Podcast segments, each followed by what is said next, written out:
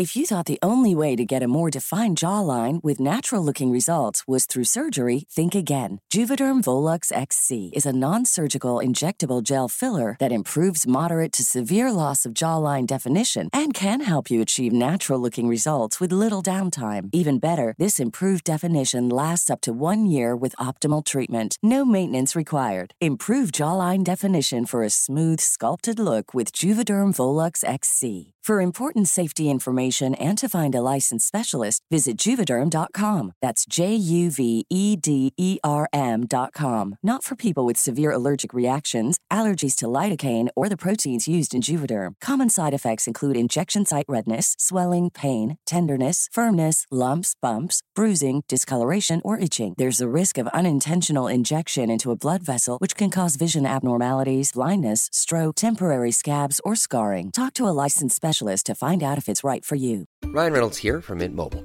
With the price of just about everything going up during inflation, we thought we'd bring our prices down. So to help us, we brought in a reverse auctioneer, which is apparently a thing. Mint Mobile unlimited premium wireless. Ready to get 30, 30, bit to get 30, bit to get 20, 20, 20, bit to get 20, 20, bit to get 15, 15, 15, 15 just 15 bucks a month. So, Give it a try at mintmobile.com/switch. slash $45 upfront for three months plus taxes and fees. Promo rate for new customers for limited time. Unlimited more than 40 gigabytes per month. Slows. Full terms at mintmobile.com. Story time. Flexibility is great. That's why there's yoga. Flexibility for your insurance coverage is great too. That's why there's United Healthcare Insurance Plans. Underwritten by Golden Rule Insurance Company, United Healthcare Insurance Plans offer flexible, budget friendly coverage for medical, vision, dental, and more. One of these plans may be right for you if you're, say, between jobs, coming off your parents' plan, turning a side hustle into a full hustle, or even missed open enrollment. Want more flexibility? Find out more about United Healthcare Insurance Plans at uh1.com. How would you like to look five years younger? In a clinical study, people that had volume added with Juvederm Voluma XC in the cheeks perceived themselves as looking five years younger at six months after treatment. Look younger, feel like you. Add volume for lift and contour in the cheeks with Juvederm Voluma XC. Reverse signs of aging by adding volume to smooth laugh lines with Juvederm Vollure XC. For important safety information and to find a licensed specialist, visit juvederm.com. That's J U V E D E R M.com. Not for people with severe allergic reactions, allergies to lidocaine, or the proteins used in Juvederm. Common side effects include injection site redness, swelling, pain, tenderness, firmness, lumps, bumps, bruising, discoloration, or itching. There's a risk of unintentional injection into a blood vessel, which can cause vision abnormalities, blindness, stroke, temporary scabs, or scarring. Talk to a licensed specialist to find out if it's right for you. Ryan Reynolds here from Mint Mobile. With the price of just about everything going up during inflation, we thought we'd bring our prices down. So to help us, we brought in a reverse auctioneer, which is apparently a thing. Mint Mobile unlimited premium wireless. Ready to get 30, 30, bit to get 30, bit to get 20, 20, 20, bit to get 20, 20, bit to get 15, 15, 15, 15 just 15 bucks a month. So, Give it a try at mintmobile.com/switch. slash $45 upfront for three months plus taxes and fees. Promo rate for new customers for limited time. Unlimited more than 40 gigabytes per month. Slows. Full terms at mintmobile.com.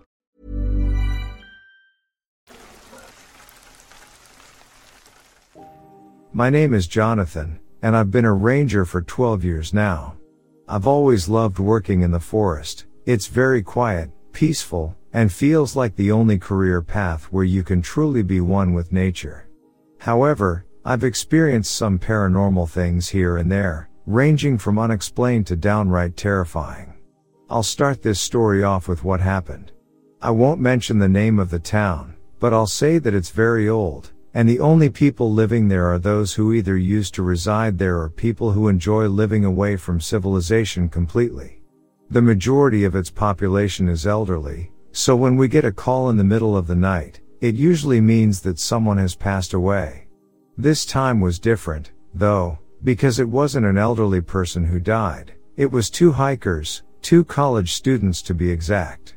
They were trekking through the woods when they stumbled upon a large tree that had fallen over them but was wedged between several other trees. Even though we recorded it as the tree falling on them, I'm going to tell you what really happened. The witness I interviewed said she had watched them go up about 10 feet before turning around to head back to town. Suddenly, she sees this massive canine leap out of nowhere, attacking both of them. It dragged one of the girls off but ripped the other girl right in half, spilling out her innards on the tree below. When my partner and I went out there together, we found their bodies less than 100 feet away from each other, which is why we had to document it as a tree falling on them. It just makes the paperwork easier. No trace of this creature or canine was ever found, and their bodies and faces were so mangled that recognition was nearly impossible. We had to use dental records to identify them. This incident was also very close to town and in view of much of the community, which is why we had several witnesses. Personally, I have no idea what could have done this or why it happened, but I know one thing for sure. Seeing a young woman like that ripped apart by something like, I don't know, a werewolf really does a number on you. Anyway, I hope this story was enough to convince you that the woods aren't always exactly safe. Take it from a guy like me who works in this job field, I see and experience a lot more than we're allowed to talk about.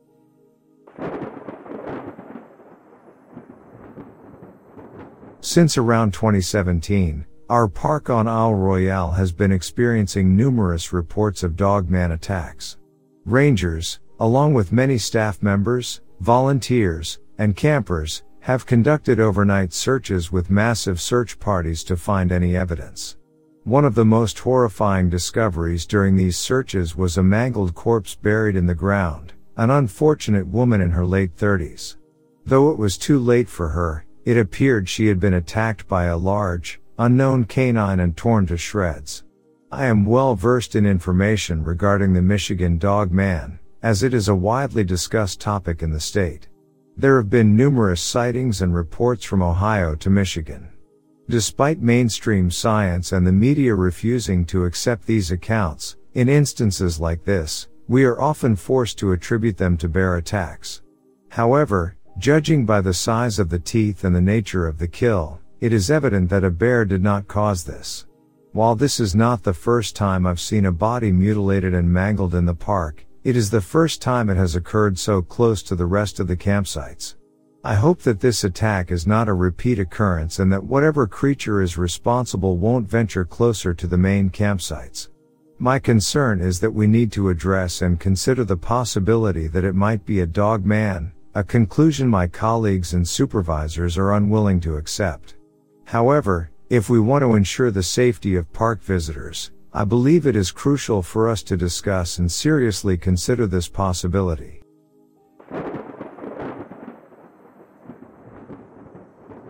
I want to begin by stating that I don't possess much knowledge about skinwalkers and other similar creatures. I've recently started learning about their potential existence, and I'm open to being educated on the topic.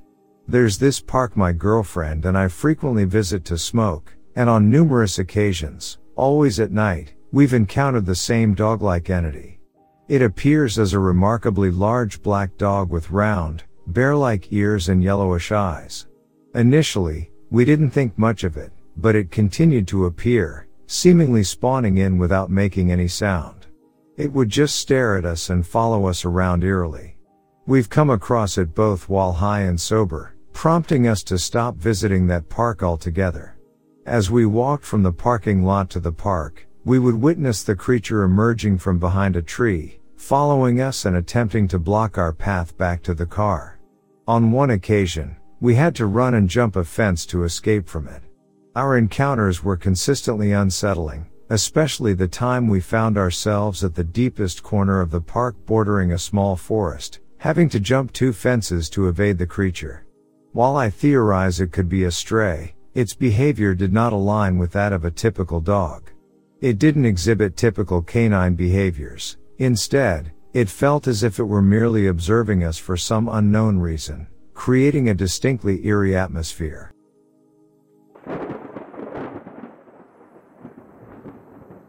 Hi there, former cryptid hunter here. My encounter with what I believe to this day to be a skinwalker, or something similar, is the reasoning behind my retirement from hunting. The skinwalker I had encountered taunted me for months, stalking me, mimicking the voice of my housemate to lure me, following me as I traveled whilst it went under the disguise of a wild animal, and even entering my dreams. It never physically attacked me, although it definitely showed signs of unbridled malevolence. However, even though it did never actually attack me physically, it made my life a temporary paranoid hell. I am sure if I had not distanced myself from the creature and ended my hunting, it would have tried to hurt me at some point. But like others have said, these creatures are intelligent. A brainless husk couldn't scare the hell out of me like the way that thing did. Brainless husks don't torment. Skinwalkers know the ins and outs of psychological torture. So, much like snowflakes, but arguably more evil than snowflakes, no two skinwalkers are the same. Some may play the long game, others may try to rip you to bloody shreds at first glance, and others may just ignore you. Kind of like dating in your 20s, but more spooky.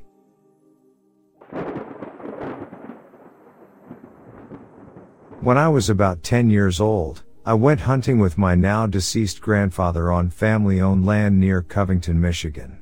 It was near dusk, and we had been sitting for a couple of hours without much luck, just a spiker and a small doe, nothing large enough to shoot.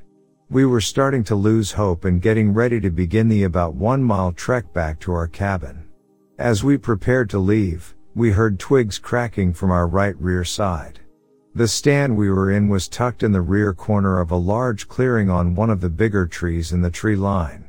As the cracking twigs got closer, I remember realizing that all other ambient noises had stopped. When the creature finally emerged from the tree line, I remember my heart feeling like it had stopped working, and an overwhelming feeling of dread washed over me. What I saw was what looked like a small buck that appeared not to have eaten in weeks, an extremely pale brown, almost gray, with what seemed to be a broken neck and a missing antler, stumbling into the clearing. At this time, the sun was just about to sink below the treetops, covering the clearing with shadows. I recall looking over at my grandfather and seeing a level of fear I had never seen on his face before. Mind you, my grandfather was tough and fearless, having seen active duty in Vietnam as infantry. After seeing his face, the feeling in my stomach became worse. As we watched this deer stumble into the clearing, my grandfather reached for his binoculars. As he pulled them out, the lens cover made a small noise on the side of the stand. The creature must have heard it because it stopped its stumble, now in the middle of the clearing, and creepily rotated around, rising up on its hind legs, staring directly at us for about a minute before running off in an awkward sprint into the woods. At this time, it felt like I had just gotten the wind knocked out of me, and I was petrified with fear. After the encounter, my grandfather and I sat in the stand, completely silent, staring at the clearing, trying to make sense of what we had just witnessed. As we started to walk back, we heard extremely weird, almost human sounding noises coming from the woods around us. By the time we got back to the cabin, my grandfather decided it would be best to cut our trip short and head back home. Before leaving, I had to use the bathroom, and since our cabin was quite old, I didn't have indoor plumbing, just an old outhouse. As I sat down to use the toilet, the immense feeling of dread returned as I heard human-like whispers and small scratches on the back of the outhouse. I screamed at the top of my lungs to my grandfather as I ran out of the outhouse crying. After that, we drove back home and had a small discussion about what we had seen. Despite being an avid hunter, that was my grandfather's last season of hunting, and about a year later, we sold the land. I've told this story a couple of times to close friends and family, but I think most of them think I'm crazy, especially being the only witness now that my grandfather has passed away. Still to this day, the encounter sends shivers down my spine every time I think about it.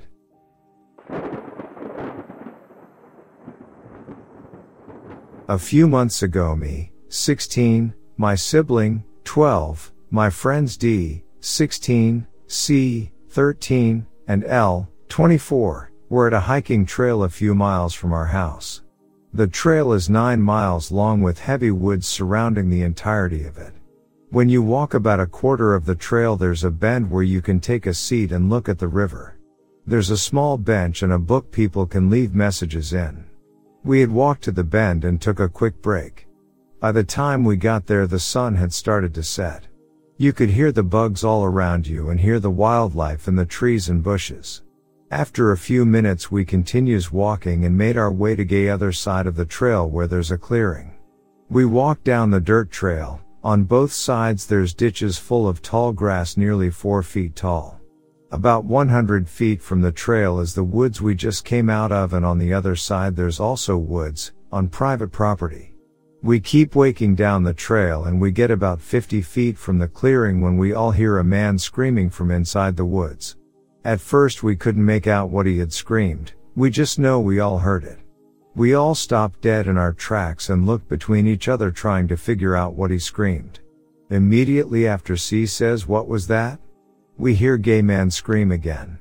This time it was very clear. We hear the man screaming help. Help me. Help. At this point we have no idea who this man is, where he was or if he was even a man. A few seconds go by and L yelled back out to the man hello? Do you need help? We get no response. We stare at each other in disbelief for about a minute wondering what to do. We discuss the possibilities of what it could be, wondering if it really was a man crying out for help or if it was something else. We decided to keep walking down the trail after it was silent for a few minutes. We didn't hear any more screams or yells, but we did hear heavy footsteps in the woods, something that wasn't human. On the walk out of the trail we took pictures of the trees and caught a pair of glowing eyes in a few pictures. We know these were not lighting bugs as they were all lower to the ground. The eyes were an orange-red color and far back peeking between the trees near us. We took pictures every few feet and there would be the same eyes, following along with us. When we were near the end of the trail we heard the same male voice screaming something we couldn't understand. Nothing else happened on that trail and we haven't gone back since. I've lost the pictures of the eyes, even though I know I saved them and put them in a folder. About a week later I was sitting outside around 3 or 4 am when I heard a scream. The same scream we heard on the trail. It was the same man screaming for help again. My friend D came outside asking if I had heard it. They were inside next to the door about to come out. The man screamed over and over again.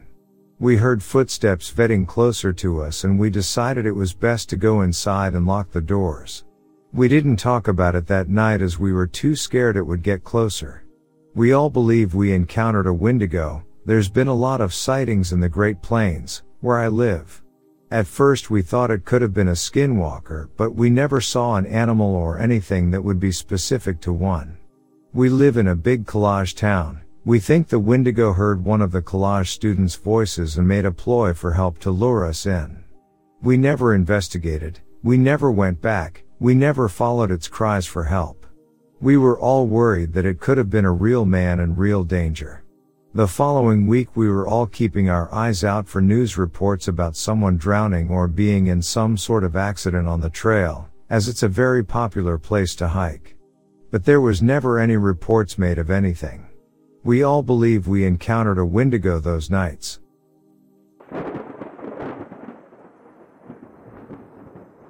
First things first, we are Muslim by faith. And by things I mean jinn, that's what we assume based off of what he has described to us. So my brother, 14, at the time went to a wedding function with my parents. Now keep in mind, bad jinns are usually found in places that are dirty and unsanitary. Now the way to the location of the function is not the most lit, street light wise, and is sketchy. Now everything is fine while going to the event as it's 6 to 7 p.m. but while leaving the venue, 12 to 1 a.m., my brother exited the venue a little earlier than my parents, as they were greeting everyone goodbye. Now after a while later when my parents reach my brother, they see him shaking and on the verge of tears. They are aware that he senses or sees Jinn as it has happened in the past, so they sense something was wrong and left the place as fast as they can. My brother was sobbing all the way home and once they reached home he kept repeating I saw something there or there was something at the location. Now we just prayed for him and went to bed like usual. Fast forward the next day, he goes to school like usual and when he comes back he goes to shower and amidst that he calls out to mom stating that his back is burning, due to the shower gel mostly, Now what she saw still gives me goosebumps, scratch marks all across his back. Not just small scratches that can happen when we itch too hard. These were stretched out from the upper back to the lower back red and irritated. Now as soon as we saw it we called home imam, religious expert, and he confirmed that there was a negative presence that had come along with him home.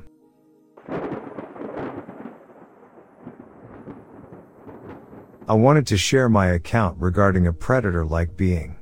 It was sometime around 2006 or 2007 and my kids and my friends were having a campfire in the yard right outside our home. We live outside of our town and have wooded areas all around us, on the edge of the Adirondack Mountains in New York. Off the deck of the house was a fire ring with a small above ground pool. Next to that, our property is lined with white pine trees which are quite big and very branchy. The woods behind the pool go back quite a ways and the pine trees are continuous to the woods. I had just brought out marshmallows for the fire and sat in a chair with my back to the side of the property with the trees leading to the woods. To my right, it was light out and I sat listening to the chatter from the kids while gazing into the woods trying to relax. There was no wind or breeze and it was a very quiet night. I noticed a movement in the trees to my right, up in the branches that were just behind the pool. I stared at the area because I saw something move but nothing was there. As I stared I started to see some kind of movement but it was like the branches and pine needles moved instead of an animal or being which didn't make sense. I watched for about a minute when the movement leapt, for lack of a better word, to the next tree that was closer to us. There was no noise and no swaying of branches like one would expect if there was weight on the tree. As I watched I noticed that I was seeing pixels, like in a digital picture, moving. I made out the shape of something that had arms and legs and a head but not quite human-like. This shape was hunched down on the branch with one arm holding the tree trunk. The legs bent like it was squatting and it felt like we were being watched even though I could see no face or any other description. It was just pixelated movements in the shape of a being. It had moved closer to us and was in the tree on our side of the pool now. When I realized how close it was I told the kids it was time to go inside. They fussed a bit but I insisted they go inside. Right then my son saw me looking up in the trees and asked what I was looking at and, of course, told him that it was nothing. I did not take my eyes off the shape and as soon as the kids got out and moved up and moved toward the deck to go inside, the shape moved from the branch. It was moving back to the tree where I first noticed it. The movement was so fast, so effortless, and so silent that I got scared. Then it vanished into the woods, moving from tree limb to tree limb, and was gone in a matter of seconds. Nothing. I know of no creature that can move like that and I know of nothing that fits the description. I've never seen it again and we still live in the same house. We all have eerie feelings about the woods behind the house and that feeling remains with us to this day. Anytime we walk through the wooded area we have sections of the woods that we do not venture into for no apparent reason except for that uneasy feeling we all get.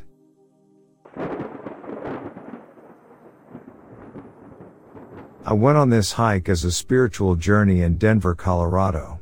I was there to attend the PS 2023 conference. I decided to hike alone and wander around the Rocky Mountains. I took some mushrooms and planned on some weed later on. The hike was amazing and I got so many beautiful pictures. I was hiking for hours before I started heading towards a pond that a sign pointed to. It was a lot more walking than I thought and being under the influence with night approaching I began to worry.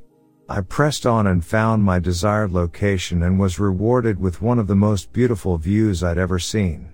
It wasn't long after I arrived that I strangely heard my name being called. It was my brother and his girlfriend on top of the cliff. They somehow found me they didn't even come with me to this location although they did know I was there. We talked for a bit and I felt reassured I was safe, so I decided to smoke the weed I had. I did a dance to honor the spirits that guided my journey. As I was leaving I decided to take one last photo with my phone. I pointed it at my brother and his girlfriend on the cliff and took it. After I saw the picture I zoomed in because I was curious what it would look like and I saw an eye looking shape I had a feeling that a being of overwhelming power was watching me and when I looked up from my phone I saw those eyes in the trees, in the sky, all around me. I started walking and words filled my head don't doubt the power it kept repeating. My footsteps grew heavy and I began feeling like my heart might give out. I stopped and sat on a rock not far from where I took the picture. I looked up and I saw the moon between two evergreen trees. I asked the moon for protection and performed a makeshift ritual. As I believed it would help me, I asked the moon to use me as her tool to aid myself and humanity. I actually felt the moon take control of my body and I entered a trance, but I got too scared and broke out of it. It was wild. I met up with my brother after waiting on a different rock near the car and I got deja vu. But it was different. I saw an alternate reality of sorts where I died in that moment, but it was more like I remembered I died at that moment. My heart hurt the rest of the night and sometimes I still get pain. I have gone to the doctor about it, but they say I'm fine. What do you guys think of this? I have not had anything bad happen to me so far since then and I feel in good standing with all the forces I interact with. Nothing really changed since then. I know it is easy to write this off as a psychedelic illusion with a weird picture artifact, but I'm not sure I personally can do that. It all felt so purposeful. I have no doubt that if I had been sober this might not have happened the way it did, but my purpose on this walk was to grow spiritually. I paid respects, I danced wildly, I asked for guidance, and at the very end, I saw it. We know very little about psychedelics and humans have been using them to communicate with other worldly beings since the shamans maybe even before them. I might be crazy but I just wanted to share this with someone. If you want to see the pictures I can show you. It's that very last picture I decided to take before I experienced the weird stuff.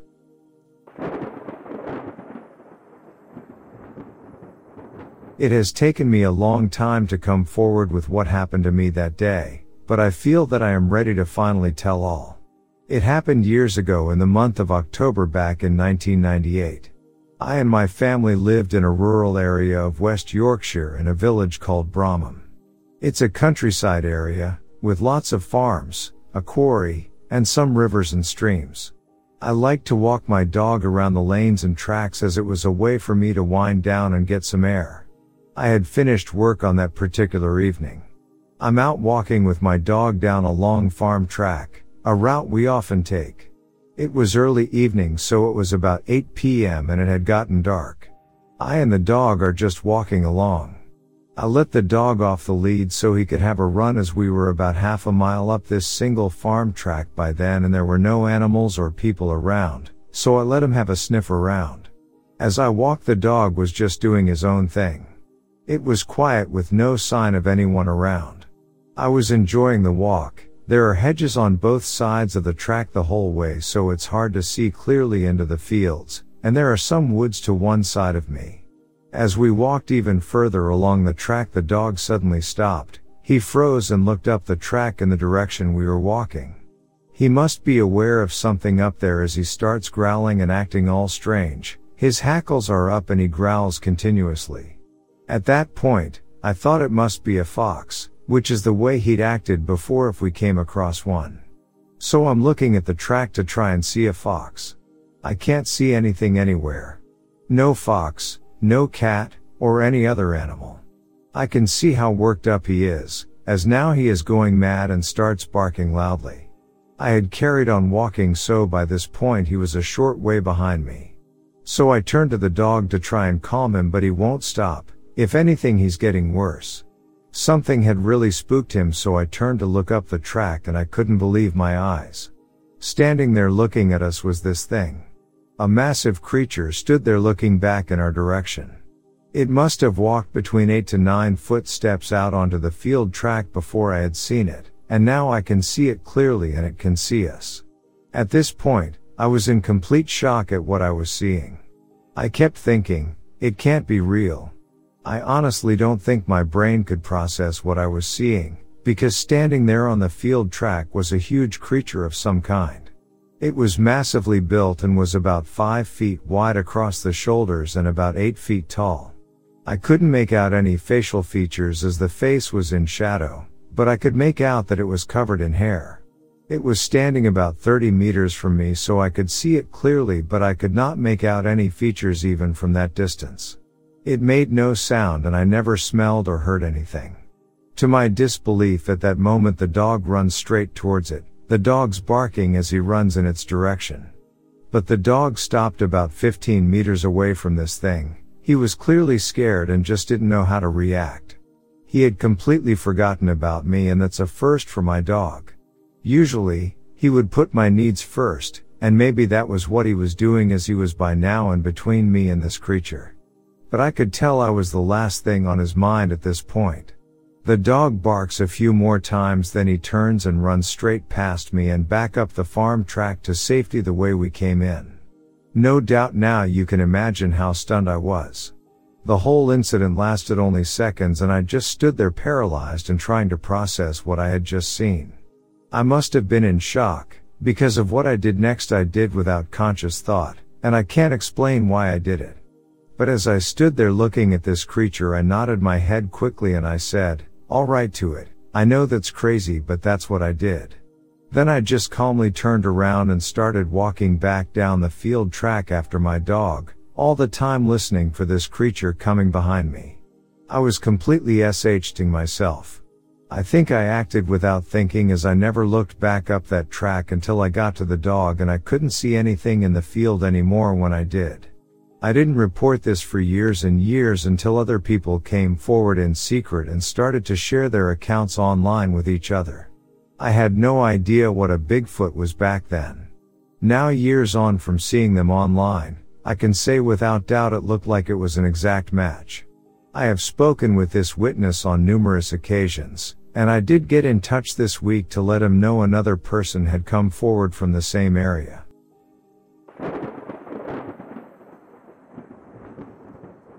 When I was in high school, about 15 years ago, a group of friends and I were hanging out at our friend Dale's house. For some backstory, we lived way out in the country, also technically part of Appalachia, and the kind of middle of nowhere where the nearest neighbors are a few miles up the road. Dale happened to have a cave near his property that we liked to explore and be dumb teenagers in. To get to the cave you had to walk roughly a mile through dense woods and cross a big field. We had yet to find the end of the cave system despite exploring for hours at a time multiple times. One day we had spent the better part of the afternoon exploring the caves and it had gotten dark by the time we emerged. We already had flashlights so that was no big deal. My memory is a little fuzzy on the exact details, but for some reason, our friend Sam decided to go back to the house a little earlier. I want to say we had ordered pizza or something and he went to meet the driver. The rest of us started making our way back through the woods to Dale's house when we started hearing voices in the woods. We were asking each other if we heard that, and where it came from, but we each had a different direction of where we thought it was coming from.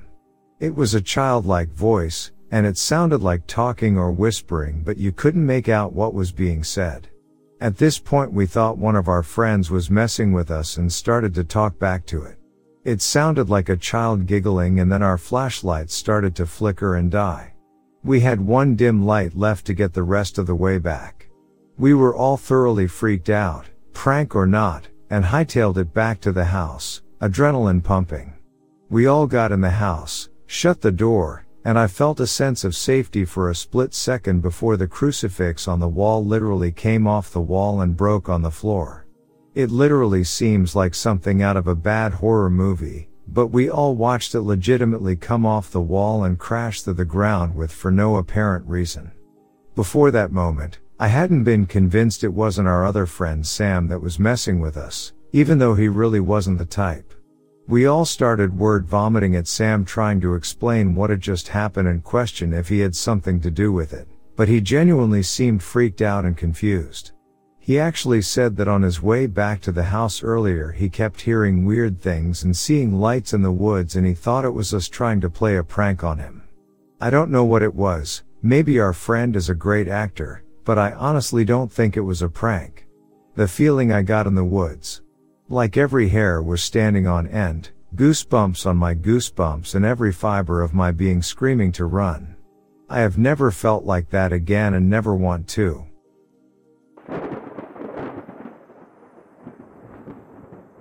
I'm a logger living in Northwest Oregon. I've lived here my entire life. These woods are my home. My father and my grandfather were loggers and I took over the family business after they retired. A private landowner liked how we conducted business and we provided him light arborist work as well. Recently, he had some old trees that he wanted us to take down. It was an easy job. My buddy and I set to work and ended up cutting well into the night, so we decided to just make camp for the night and pick up first thing in the morning. That way it would be out of our hair and we could just keep it moving. I pitched a tent for us while my friend made the fire. We spent a few hours telling jokes and drinking until we decided to get some shut eye. The tent ended up being a bit warm so I decided to sleep out under the stars. It was a beautiful summer night and the stars were always more visible out here in the woods. So eventually the sound of the wind and the swaying of the trees lulled me to sleep. I woke up a few hours later. It was pitch dark. The stars weren't out anymore and the wind was no longer blowing in the trees. Everything was very still. It felt like it happened in an instant, like I blinked and this stillness set in all at once. In the distance, I heard a strange noise, a loud blood curdling roar echoing through the forest. All my hair stood up on end as I reached for my flashlight. When I clicked it on it was super bright. I beamed directly into the deep woods and the roar happened again and that's when the breeze picked up. I crawled over to the tent to kick it so my friend would wake up. I heard him rustling inside as he slowly unzipped the tent and he's white as a sheet. I know just from his face that he had also heard the roar. We both know what bears sound like and we know how to handle them. We were scared but also curious. Only a very large creature could make a noise like this. I reckoned it was much bigger than a bear. Then, in the next moment, a tree fell about a hundred or so yards from camp. It was a big old tree. It slammed into another tree and it fell that one too. My friends looked at me dead in the eyes and slowly he raised his flashlight in the direction of the fallen tree. He turned it on. There it was. This creature was huge, much bigger than a bear. It was on all fours like a bear and it had that similar giant head but this creature had very sparse dark fur and lots of light colored bear skin. I could see its muscles shifting and, whatever it was, it fell two trees like they were nothing. The creature roared once again and turned in our direction. It stared into the glare of our flashlight and, to our shock, started running at us. We glanced at each other and quickly climbed a nearby tree. Luckily we got up there before the creature noticed where we went. We heard it tearing through the tent and the campsite for what seemed like hours. There we stayed until the sun rose and brightened the dark woods. We had no idea where the creature had gone. When we looked down our tent and our campsite it was torn to shreds. It looked like a whole pack of bears descended on it rather than just one large one. We slowly moved down the tree, watching around the area as we descended. We gathered whatever stuff we could salvage, then walked as quickly and quietly back to our truck as we could. I drove directly home. I don't know what it was but it could have killed us and anyone else that got in its way. Looking back at the encounter, and after talking to my friend, we believe that it may have been what some people refer to as a dog man. The human-like way it appeared was not only shocking but totally confusing. I just don't have any other explanation as to what this creature was.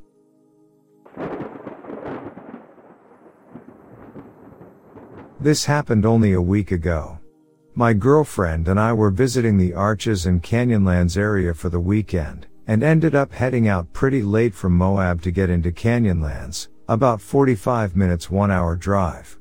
A few years previous, I'd gone there myself and stayed until the moon rose, because that meant people were leaving, and as a field recordist, that meant a quiet environment to record in. That night in 2020, the moon was bright and there were a few night photographers there I ended up hanging out with, and it was generally a surreal experience and I felt completely safe.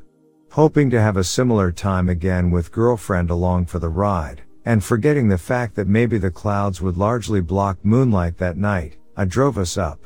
It was pretty dark before we even made it 15 minutes along the drive there.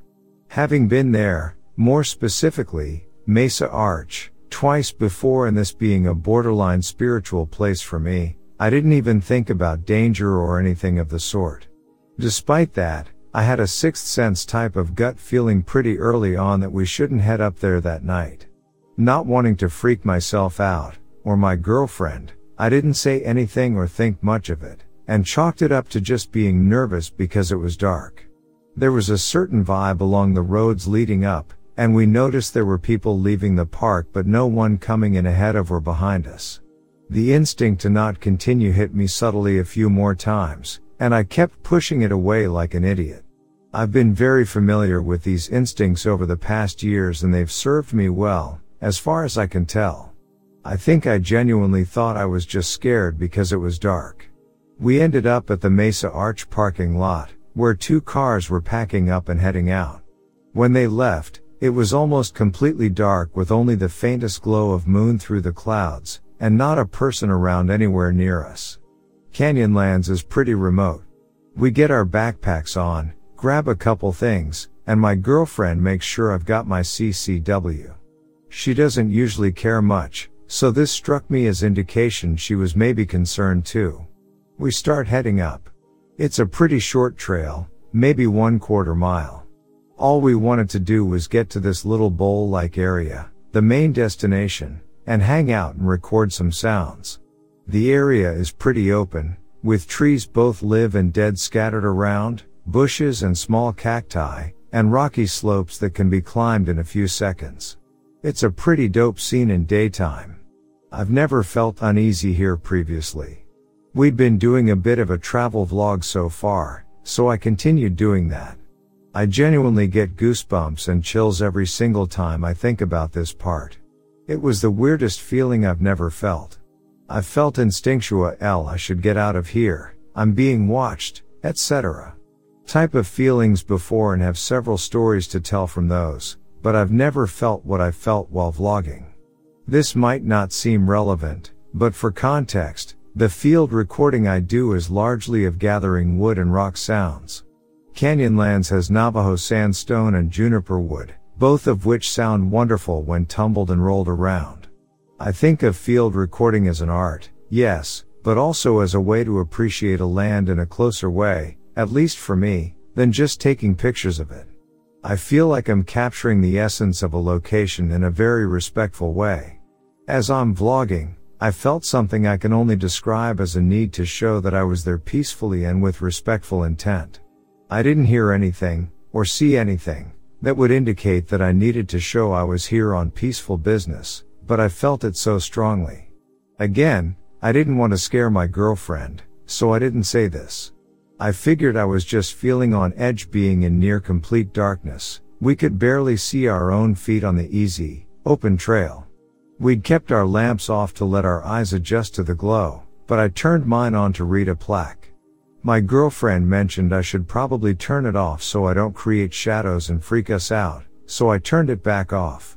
I also felt like I was spotlighting myself by having it on, and I was about to turn it back off before she said that. We continued and the uneasiness only grew. This lasted until we both reached the same exact spot on the trail and stopped at the same time, in silence. I think we should go back. My girlfriend said, and I agreed. Never have I felt a stronger feeling of being unwelcome in a place. It felt like we hit a barrier.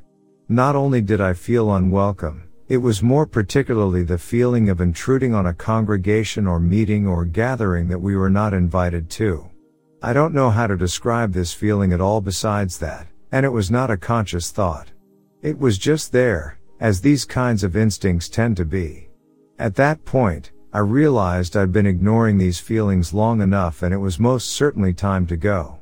I have no idea what was going on in that little bowl we were about to reach, but I didn't want to find out. We made our way quickly back to the car. As soon as we get back, we hear a large pack of coyotes quite nearby, but in the opposite direction we'd been heading on the trail. If we'd continued on that trail, it was not coyotes we would have run into. Still, this felt like an additional cue to leave, and my girlfriend said that's our cue. I badly wanted to record their yips, but common sense took over and we got the hell out of there. The road, completely devoid of any sign of other people, was particularly eerie. Driving back wasn't just trying to get back to our campsite in Moab, it felt like we were escaping, like when you turn off the lights and run up the stairs. Now relatively safe in our car, we discussed what has just happened. Every single unspoken, strong gut feeling I had had, my girlfriend had felt. The exact same things at the same times. Both felt the need to show, some things? Someone's? That we meant no harm by vlogging and being chill outwardly. Both felt multiple times both on the drive there and on the trail that we shouldn't go. Both felt at the same times that we were like actors on a stage being watched by a multitude of something. Both felt unwelcome, like we were crashing a party. Both felt that we needed to go, at the same exact point on the trail. None of these were spoken aloud to each other at any point until we were back on the road get the F outing. As we drove, the moon became visible for a bit. I'm not familiar with moon stuff, but it had been a full moon a few days before, and that night it was large, not full though, and red. This was because of the red sand in the air from the windy day we'd had, I think, but my girlfriend said that also meant bad juju. Looking into the history of the region, and even stories of strange happenings at Mesa Arch, I am sure we avoided something strange and or, or dangerous. I wanted to share this story here. Sometimes the places you love can still get spooky things going on when you're there at the wrong time.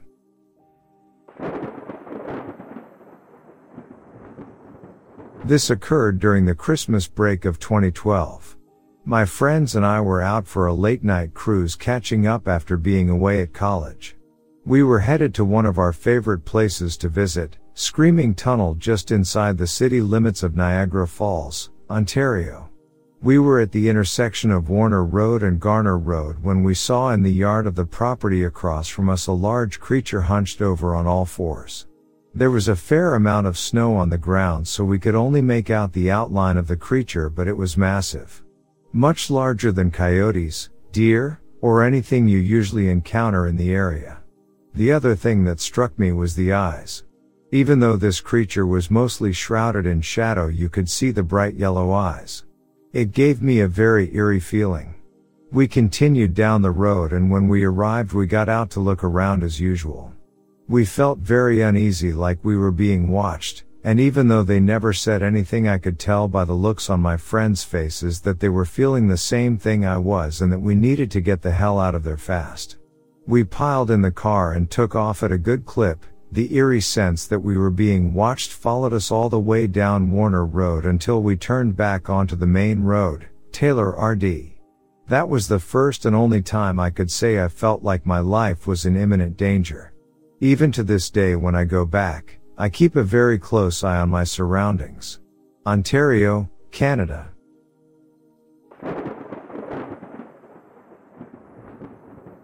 The most terrifying night I have ever experienced was when my mother-in-law bought me a night vision scope for Christmas.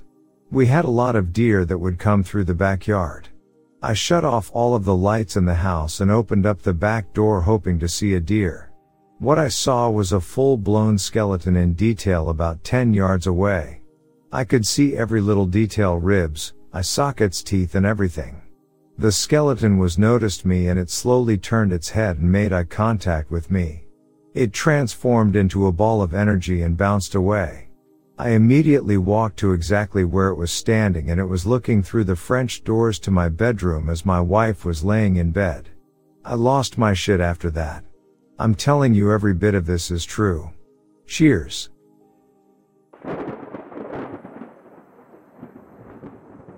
I am now 33 years old but would like to submit in regards to some events that occurred when I was 14 years old, starting on the day before Thanksgiving, November 24, 2004, in Leesport, Pennsylvania. I have decided to go public about the terrifying things that have happened. It was a strange day on November 24, 2004. I caught a glimpse of a TV show talking about a man who can practically summon UFOs. I was skeptical, even at a young age, but thought that since it was my own voice inside of my own head, it would save me the embarrassment if I gave it a try. I basically asked to meet the pilots of these strange craft and learn about the vehicles and how they work. A couple of hours later I was shocked to see a report on a separate channel, a news channel, that there was a UFO spotted over Reading, Pennsylvania, only minutes from where we lived at the time. A few hours later in the middle of the night, I had been awakened, terrified by two alien beings, commonly referred to as the Grays standing in front of me, staring at me at my bedside. I don't know how they did it, but they had woken me up telepathically somehow. I clearly remember the red capital letters wake up flashing before my closed eyelids and an alarm like buzzing inside of my head and an intense vibration.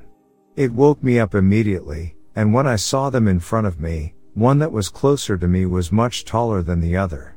I immediately panicked, Throwing the blankets over myself and trying to calm my respiration and heart rate, I waited and waited for them to leave. It was sheer terror and the scariest night of my life. I heard feet rustling on the carpet, and as daylight began to break, I took a cautious peek to see that they had left. A few nights later, I had an urge to watch television on a late school night. My stepmom used to hide the remote in an office drawer in the kitchen. I'm not sure what had caused the urge to watch TV at such an odd hour. I suppose I was still shaken from a few nights prior. I had come to notice that the remote was nowhere to be found in the drawer, so I had looked around the countertop, turned around, and skimmed the countertop of the kitchen island, only to see the same creature from nights before standing outside of the kitchen window, staring at me.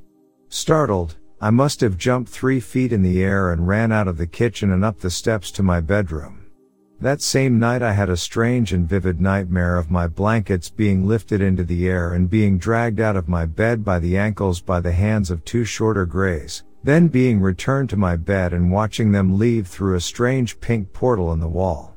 I have not had any further encounters.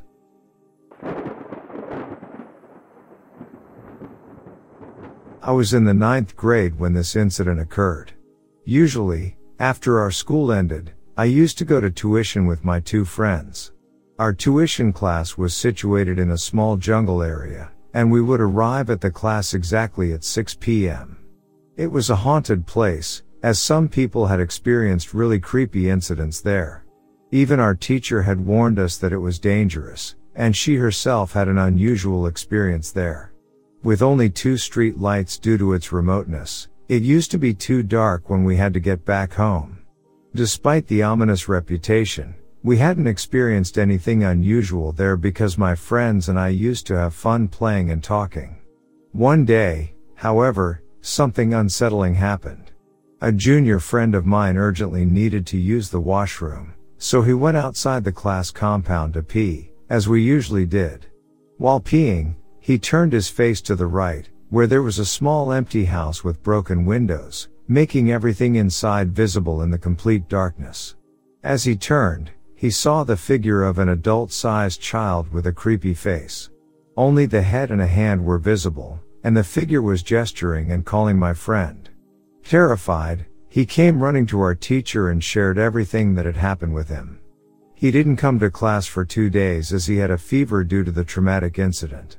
My bestie and I, being teenagers at the time, dismissed his experience as a hallucination.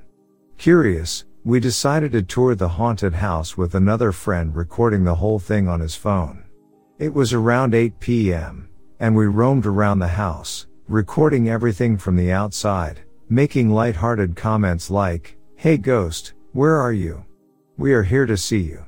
As we reached the back of the house, I felt a flash while looking at the camera, but I ignored it. From the back, we could see our remaining friends standing outside the class compound. Towards the end of the tour, we called our friends from behind the house, assuring them that there was nothing there, and we even whistled as we concluded the video recording. When we returned to the class and were ready to watch the video, we realized the footage lasted only two minutes despite our tour lasting around eight to nine minutes. We both remembered checking the video recording twice before starting, so there was no doubt about whether we had initiated the recording. To this day, we talk about that eerie experience, and we can't shake the feeling that something inexplicable was truly there.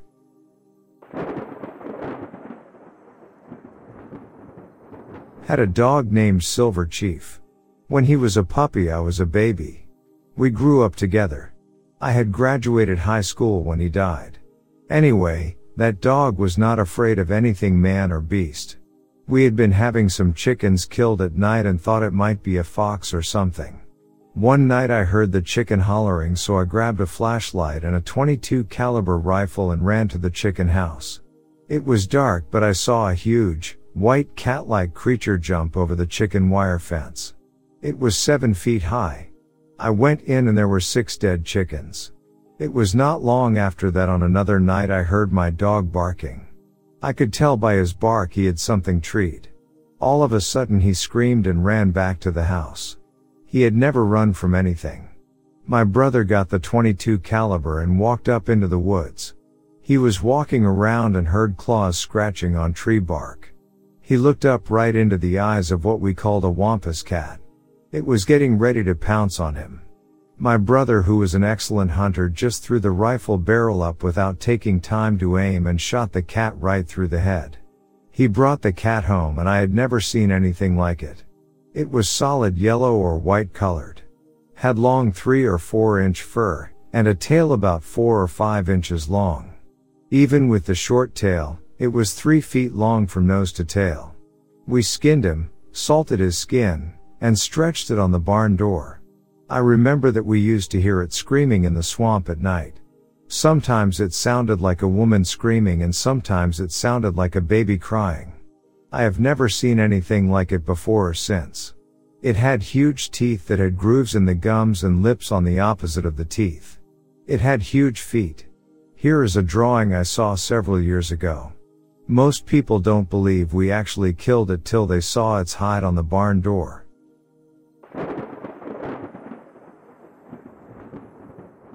The memory lingers in the recesses of my mind, a vivid snapshot frozen in time. I was 12, sitting in the passenger seat of my mother's car on a chilly morning. The clock in the car read 7 a.m. as we navigated the familiar route to the train station before school. Little did I know that this ordinary morning would carve a lasting imprint on my memory. As the car glided down the empty road, a figure materialized in front of us. A slender woman, draped in a flowing white gown, with long, dark hair that cascaded like a waterfall down her back. Her presence, ethereal and out of place, sent shivers down my spine. Instinctively, I yelled for my mother to stop, my heart pounding with the fear that she would collide with the mysterious woman. But my mother continued driving, oblivious to the spectral figure in our path. I watched in horror as the woman remained unmoved, standing in the middle of the road. It felt like an eternity passed, the car hurtling toward her, and I braced for impact. And then, as suddenly as she appeared, the woman vanished, dissipating into thin air. Breathless and bewildered, I turned to my mother. Did you see her? The woman in the white gown? I asked, my voice trembling with a mixture of fear and confusion. My mother glanced at me, a furrow forming on her brow. What are you talking about? I didn't see anyone. Are you sure you're feeling okay? But I knew what I had seen. The image of the spectral woman, her form stark against the early morning light, was etched into my mind. The encounter left me with an eerie feeling, a question lingering in the air like a ghostly whisper. Why had I seen something that my mother hadn't? Now, eight years have passed, and the memory remains vivid, as if it happened yesterday. I've never encountered anything like that since, and the incident has become a haunting enigma in the tapestry of my life. Theories have crossed my mind. Was it a glimpse into another realm, a fleeting connection with the supernatural, or merely a figment of an overactive imagination. The woman in the white gown has become a specter that accompanies my thoughts, a mystery I carry with me into adulthood. The rational part of me dismisses it as a trick of the mind, a momentary lapse in perception. Yet, There's a lingering doubt, a nagging sensation that the encounter held a significance beyond the ordinary. As I reflect on that morning, the questions persist. Was she a spirit from the past, a residual echo in the fabric of time, or a messenger of something beyond our comprehension? The encounter may remain unsolved, but the woman in the white gown will forever be a haunting presence, a mysterious chapter in the story of my life that refuses to fade away.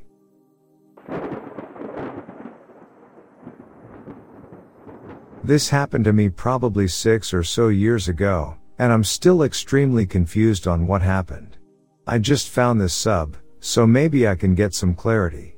So to set the scene, I was camping with about five other friends along the South Holston River in the Appalachian Mountains of East Tennessee. It was probably around two in the morning when this happened. Me and one of my friends slept in a couple of hammocks, while the rest of the group were split up into a couple of tents that were maybe 15 feet away. I was the only one awake at the time, but I was just about to fall asleep. Suddenly I hear this insane noise. It sounded like a man letting out a loud, deep scream at the top of his lungs as if he was in pain. At first it sounded about 20 feet away, but I heard it move extremely quickly through the middle of the campsite, right between where I was sleeping and where my friends in tents were. It was just a few feet from me as it went by. Once it passed through the camp, the noise stopped. It only lasted maybe three to four seconds.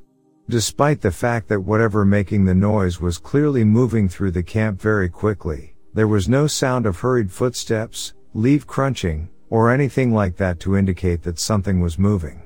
It was only the sound of screaming. It woke everyone up and we were all terrified. We got up and looked around camp, but there was no sign of anything passing through. We thought maybe it was a type of bird since there were no footsteps, but none of us have been able to find any bird from the area that makes a sound anywhere close to that. Our first theory was a screech owl, but we looked up what their calls sound like, and it definitely wasn't one of those. We all agreed that it sounded like a man, but it was too fast for a person. We thought maybe something like a deer, bear, or mountain lion, but we would have undoubtedly heard some footsteps if it was. We are completely out of theories at this point. Does anyone have any thoughts on what could possibly explain what we heard?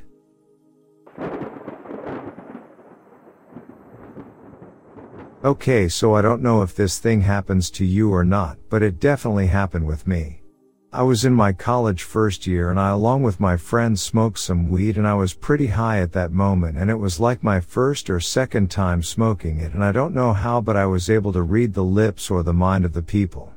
After smoking it I was going back to my home on my bike then my brother called me up that he is also free and his college was very near to mine so I went to catch him up. He was with his friend and his group was coming out of the college gate they were just talking about their day. My brother then noticed me waved his hand to me to which I also waved my hand. I was around 25 to 30 meters away from him and many students were passing through in between. Then a girl from his group said that the shirt I am wearing looks very good on me. I don't know how but I heard her there was a lot of rush there and they were talking in between them only. My brother came to me and then we both were going back to our home. On our way home I was riding the bike knowing that I was not in my mind I saw two of my college mates were also going home by their car and one of them said to another is he from our college? As they were unable to identify me cause I was wearing a helmet and I was behind their car and I just saw their heads and I recognized them. I moved on, I reached home, ate food, and the next day I asked my brother that his friend was really talking about my shirt, to which he was literally shocked and he asked me who told you this, and I replied him no one cause I don't even know a single person other than him in his college. I showed him my recent chats, he wasn't ready to believe. Then I went to the college and I asked the same guy who was asking about me in the car. He was also very surprised that how could I even listen to what they were saying cause they were playing music in the car at that time. He wasn't ready to believe and said that I read his lips or whatever. I don't know what happened to me, but that was a crazy experience like I was able to read or listen to what other people were talking about me. Does this happen to anyone else? If yes, then please let me know.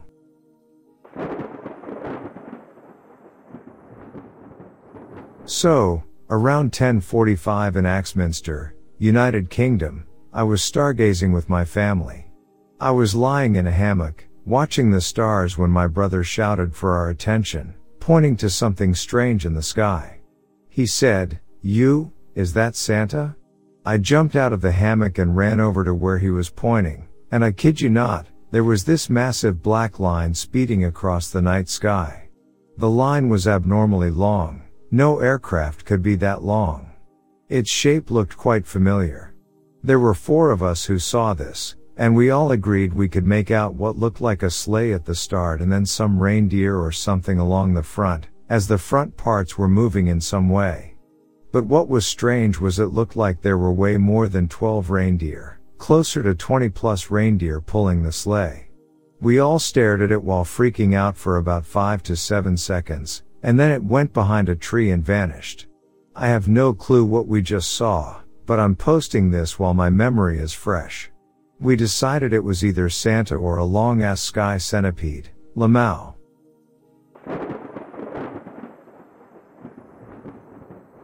So, I've always brushed off paranormal activity as coincidence, or have tried to find rational reasoning, even though I've always been intrigued by it.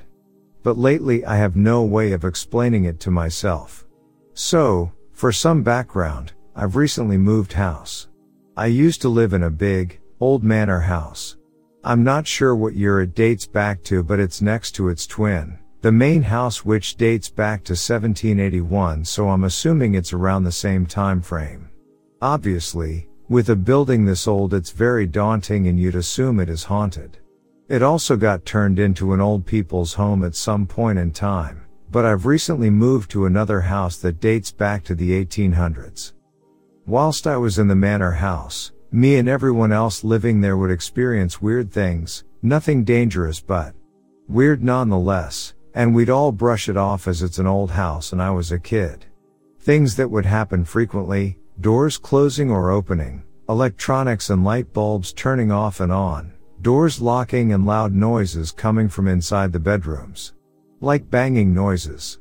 I don't want to drag this on longer than it needs to be. I have a lot of experiences in that house, so if anyone wants a more in-depth explanation, feel free to ask questions, but to the point.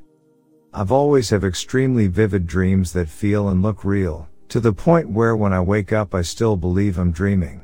Since moving to this house the same things are happening, lights turning on and off etc. We had a weird experience with our Alexas playing music randomly, old timey music, but the thing that's making me feel crazy is the dreams. Just before I fall asleep, I keep hearing a man speaking in my room, as if he's next to me. It's that clear, but I'm always on the verge of sleep, so I just brush it off as a dream. But what really got me was I got a phone call the other day from my mum whilst I was out asking me where I was. I had been out all day, and it was 2 a.m. at this time. She called me and she had told me that she called out my name when I got home and I responded, and she had a conversation with me but it wasn't me because I wasn't home. She realized when she went to my room and I wasn't there. I need help and opinions.